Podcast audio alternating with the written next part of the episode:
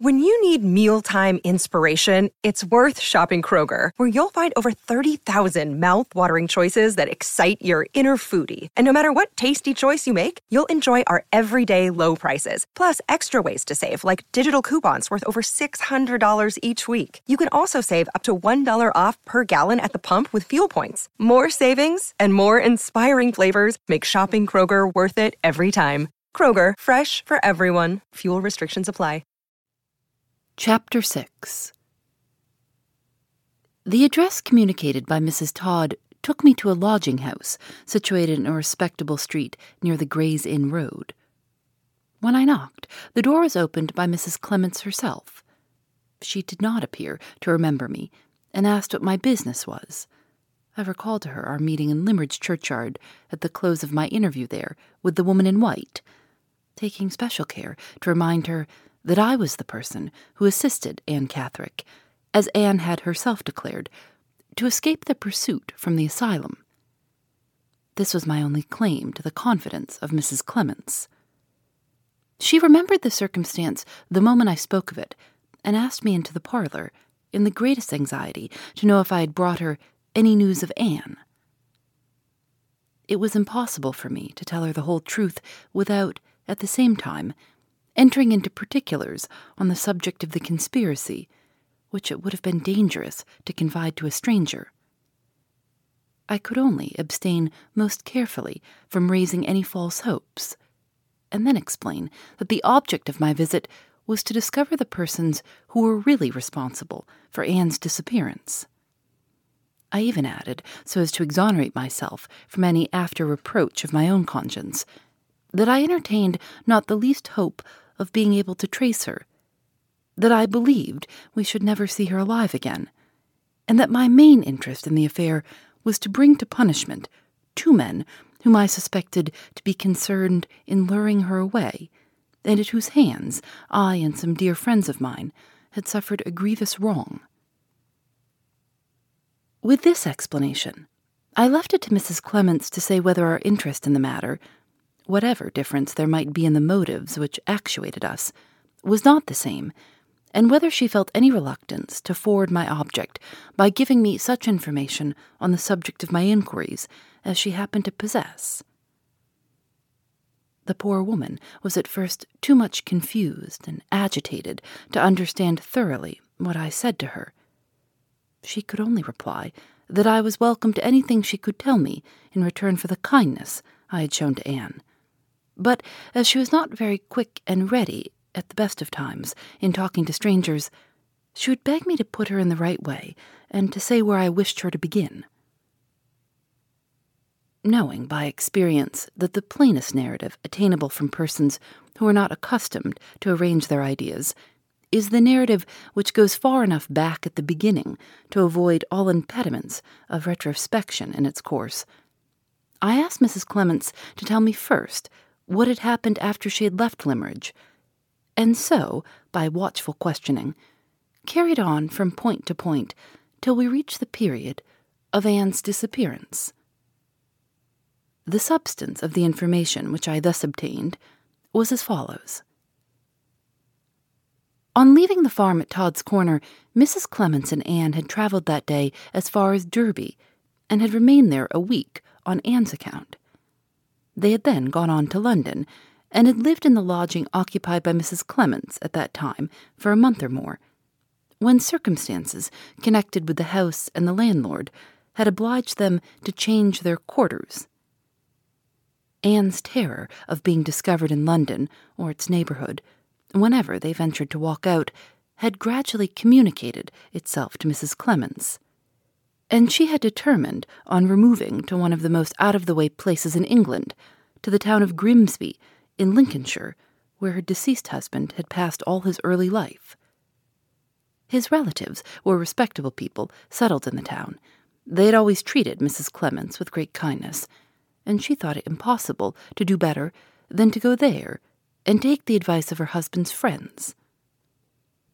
Anne would not hear of returning to her mother at Welmingham because she had been removed to the asylum from that place, and because Sir Percival would be certain to go back there and find her again. There was serious weight in this objection, and Mrs. Clements felt that it was not to be easily removed. At Grimsby, the first serious symptoms of illness had shown themselves in Anne. They appeared soon after the news of Lady Glyde's marriage had been made public in the newspapers and had reached her through that medium.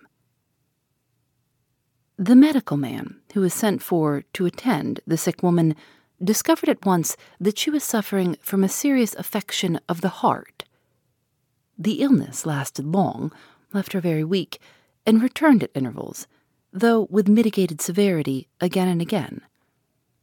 They remained at Grimsby, in consequence, during the first half of the new year, and there they might probably have stayed much longer, but for the sudden resolution which Anne took at this time to venture back to Hampshire for the purpose of obtaining a private interview with Lady Glyde.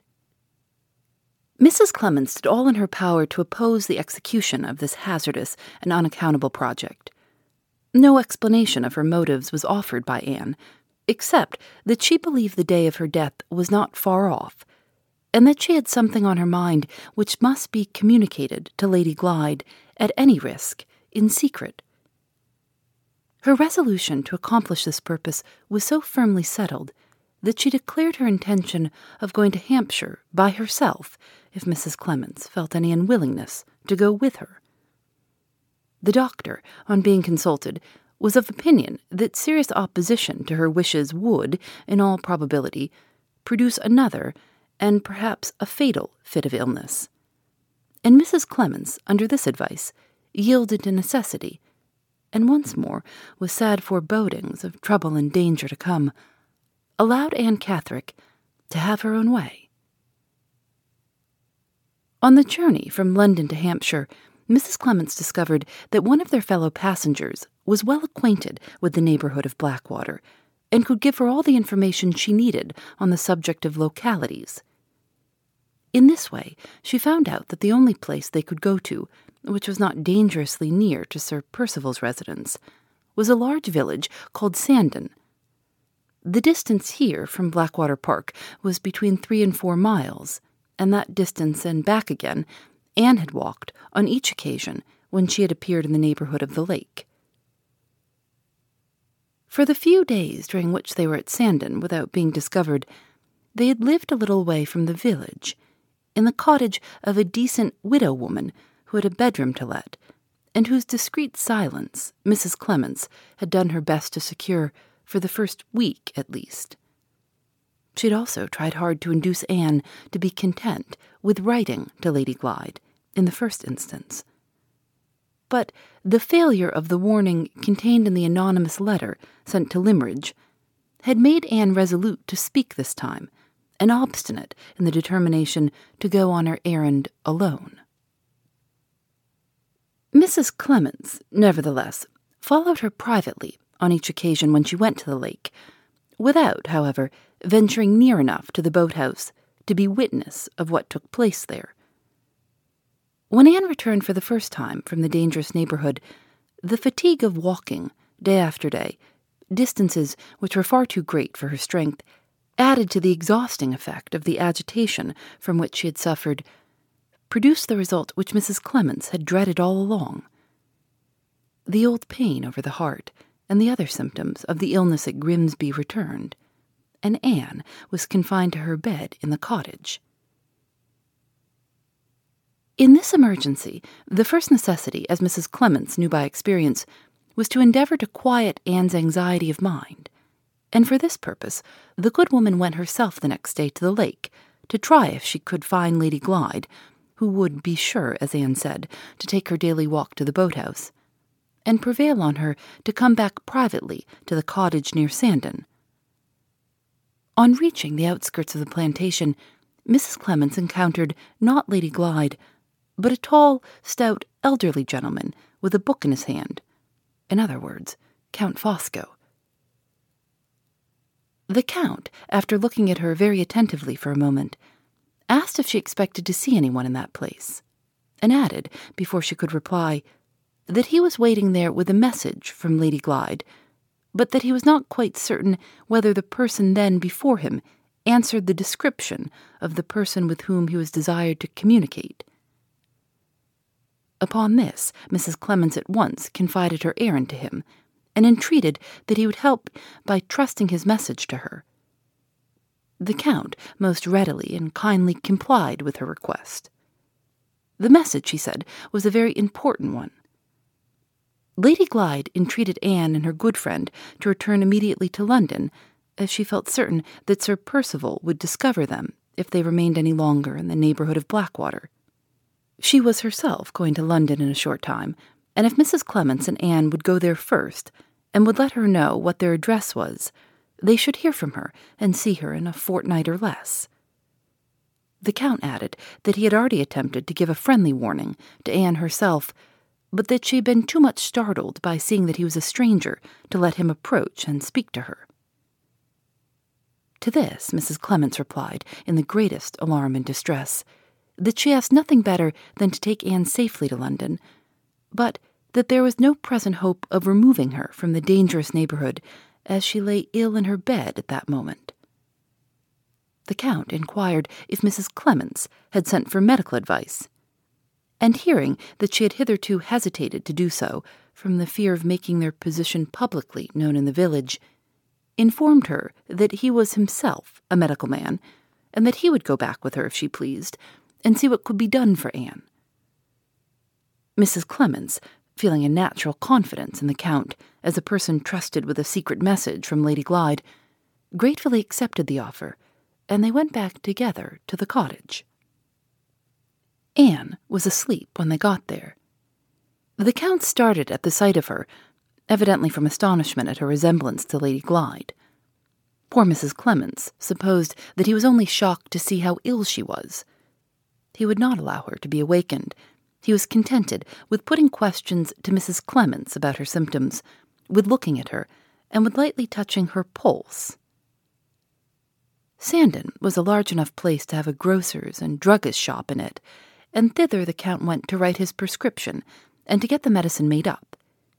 He brought it back himself and told Mrs. Clements that the medicine was a powerful stimulant, and that it would certainly give Anne strength to get up and bear the fatigue of a journey to London of only a few hours. The remedy was to be administered at stated times on that day and on the day after. On the third day, she would be well enough to travel, and he arranged to meet Mrs. Clements at the Blackwater station and to see them off by the midday train. If they did not appear, he would assume that Anne was worse and would proceed at once to the cottage. As events turned out, no such emergency as this occurred. This medicine had an extraordinary effect on Anne, and the good results of it were helped by the assurance Mrs. Clements could now give her that she would soon see Lady Glyde in London. At the appointed day and time, when they had not been quite so long as a week in Hampshire altogether, they arrived at the station. The Count was waiting there for them, and was talking to an elderly lady who appeared to be going to travel by the train to London also. He most kindly assisted them and put them into the carriage himself, begging Mrs. Clements not to forget to send her address to Lady Glyde. The elderly lady did not travel in the same compartment, and they did not notice what became of her on reaching the London terminus. Mrs. Clements secured respectable lodgings in a quiet neighborhood and then wrote, as she had engaged to do, to inform Lady Glyde of the address. A little more than a fortnight passed, and no answer came. At the end of that time, a lady, the same elderly lady whom they had seen at the station, called in a cab and said that she came from Lady Glyde, who was then at a hotel in London, and who wished to see Mrs. Clements for the purpose of arranging a future interview with Anne. Mrs. Clements expressed her willingness, Anne being present at the time and entreating her to do so, to forward the object in view, especially as she was not required to be away from the house for more than half an hour at the most. She and the elderly lady, clearly Madame Fosco, then left in the cab. The lady stopped the cab after it had driven some distance at a shop before they got to the hotel and begged Mrs. Clements to wait for her for a few minutes while she made a purchase that had been forgotten. she never appeared again. After waiting some time, Mrs. Clements became alarmed and ordered the cabman to drive back to her lodgings. When she got there, after an absence of rather more than half an hour, Anne was gone. The only information to be obtained from the people of the house was derived from the servant who waited on the lodgers. She had opened the door to a boy from the street who had left a letter for the young woman who lived on the second floor, the part of the house which Mrs. Clements occupied. The servant had delivered the letter, had then gone downstairs, and five minutes afterwards had observed Anne open the front door and go out, dressed in her bonnet and shawl. She had probably taken the letter with her, for it was not to be found, and it was therefore impossible to tell what inducement had been offered to make her leave the house. It must have been a strong one, for she would never stir out alone in London of her own accord. If Mrs. Clements had not known this by experience, nothing would have induced her to go away in the cab, even for so short a time as half an hour only. As soon as she could collect her thoughts, the first idea that naturally occurred to Mrs. Clements was to go and make inquiries at the asylum, to which she dreaded that Anne had been taken back. She went there the next day, having been informed of the locality in which the house was situated by Anne herself. The answer she received, her application having in all probability been made a day or two before the false Anne Catherick had really been consigned to safe keeping in the asylum, was that no such person had been brought back there. She had then written to Mrs. Catherick at Welmingham to know if she had seen or heard anything of her daughter, and had received an answer in the negative. After that reply had reached her, she was at the end of her resources and perfectly ignorant where else to inquire or what else to do. From that time to this, she had remained in total ignorance of the cause of Anne's disappearance, and of the end of Anne's story. Phoebe Reads a Mystery is recorded in the studios of North Carolina Public Radio, WUNC.